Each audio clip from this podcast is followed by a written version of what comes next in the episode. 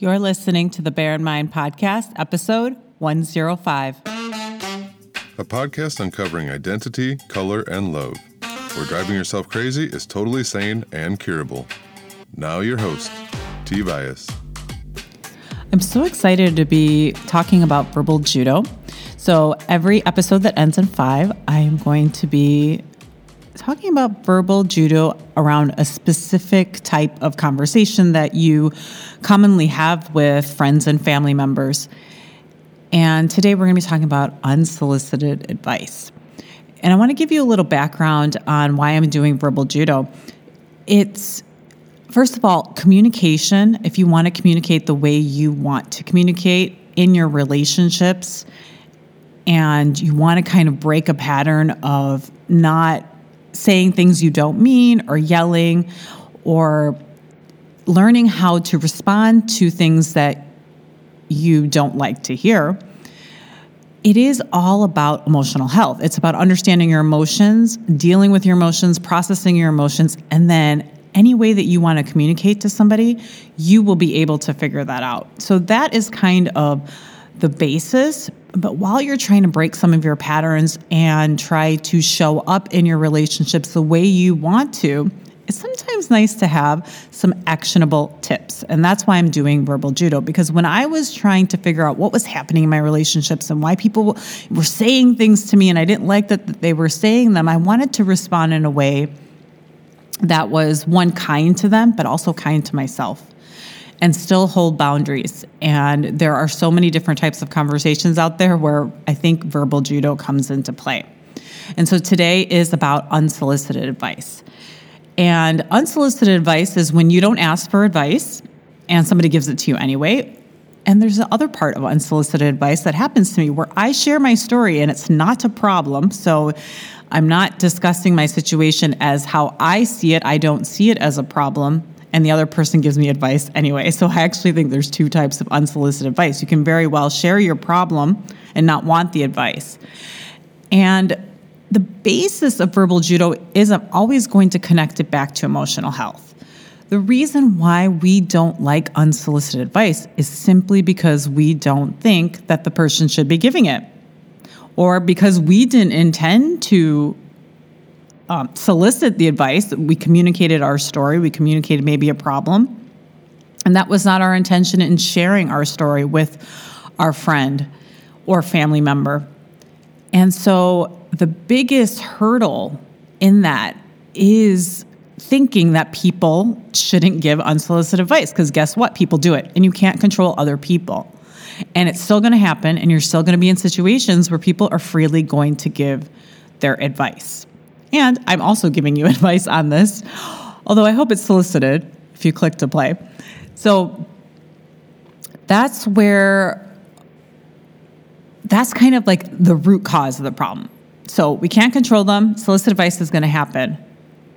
And when you accept that, you can definitely find a way that you want to respond to it. And I'm just going to give you one way. This is my way of responding to unsolicited advice with the understanding of understanding your emotions behind it so that whenever something comes up, no matter what the person says, you will be able to respond in a way that you want to, that the way you intentionally want to.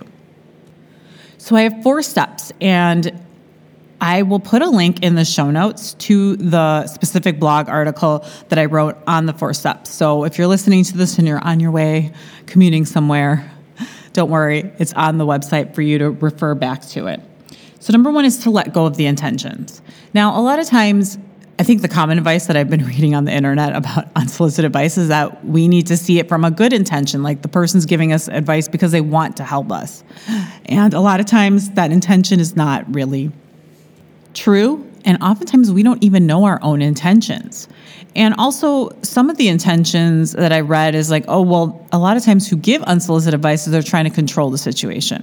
Well, whether it's coming from a good or bad intention, you actually don't know. And you can drive yourself crazy because even when you ask somebody, what did you mean or why are you doing that? Because that's how you try to understand somebody's intention is why did you do that or why did you say that? We don't even know our own intentions. Until we can get really mindful and understand our emotions, we often can trick ourselves into believing we're doing something from a good place when really there's an underlying thought and emotion driving some of the behaviors. So let go. Let go of your intention. If your intention was to tell your story and not get advice, let go. Let go of the other person's intention. And this is often a very difficult step. That number one step is simple, right? Let go of the intentions. It's often the hardest for myself. It was hard for me to get over. And when I've talked to other people about it, it is really difficult to overcome. The second thing is to separate acknowledgement and action. So, whenever somebody gives us advice, it's like we we forget that we can acknowledge it without thinking that, well, I don't need to act on it. I don't need to take the advice. I don't even need to consider the advice.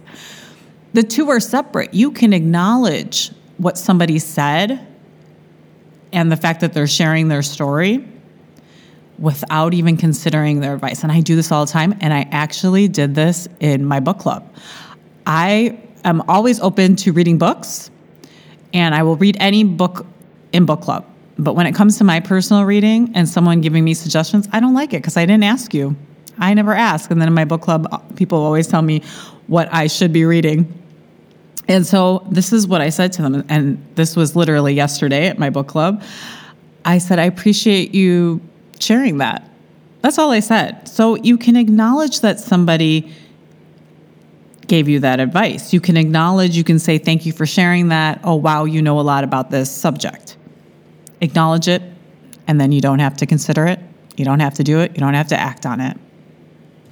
And what I really want you to do, and this goes into step number three, is to acknowledge a positive element of it. And acknowledgement doesn't mean you say, oh, okay, that's advice. It is really trying to acknowledge a positive element of that. And it's not about really the other person, it's for you to see that in a conversation, it is about being gentle to the other person and gentle yourself. Because if you're looking at what the other person says with such a negative lens, it's going to be very difficult to continue to have conversations with that person if you're constantly coming with that negative lens to anything that they say, even when they give you that advice. So it can easily just be, I appreciate you sharing your story. That's it. They shared their story and you can appreciate that. And it isn't that, oh, wow, that's great advice or that's a great idea. You don't have to go that far and you don't need to lie. You don't need to say, I'm going to consider it or anything like that. Because when it comes to verbal judo, I'll tell you what, the biggest thing is keeping it honest. You, I believe you can find some positive element, even if it's, I appreciate you sharing. That's it. And this goes into step number four is lose the need to explain your decision immediately. So we often think like, oh, we need to tell them if you're going to consider it or you're not going to consider it. And even when we're not going to consider it, we need to tell them, well, I don't actually like your idea. My idea is better. And this has come up in a lot of discussions when it comes to when family members give advice on how to raise children, maybe like grandparents give advice to the parents, like, oh, you should spank your children, and that would keep them in line. And then you're like, I'm not spanking them, I'm not yelling at them, I'm doing this. This is a very personal, real example. And we often come to the notion that even if we've already made a decision about if we're going to take the advice or not, that we need to somehow communicate that. You don't need to. Even if you're going to do something else, you don't even need to communicate that you're doing something else. You can still acknowledge it and not follow it. You can still acknowledge it and not tell them your decision about how it is you're going to handle a problem if you're talking about a problem. And this is, I think, a lot of times very tricky. It's probably the second hardest part is to keep yourself from sharing that decision with the person. I don't share the decision anymore with my person. And I usually only do that if I 100% agree with somebody. And even then, I'm like, oh, yeah, that's a great idea. I acknowledge that it's a great idea. But even then, I'm not saying, oh, I'm going to follow that or I'm going to do that, even if maybe I am going to do that. I'll go through the four steps, and there's no need to worry. If you go to the show notes, there'll be a link to the blog article, and it's even also, I created a pin on Pinterest with all the four steps. So here they are again. Number one, let go of the intention, your intention in telling your story, and their intention for giving the advice. Number two, separate out the acknowledgement and action. You can acknowledge somebody giving the advice without deciding about acting on it or that acknowledgement means you're going to take action from it. And three is when you go to acknowledge it, you find one positive element, even if the bare minimum is that you appreciate them sharing their story, their tip with you. And number four is you don't need to explain your decision immediately. You don't need to explain your decision if you're going to do something else or if you agree with them.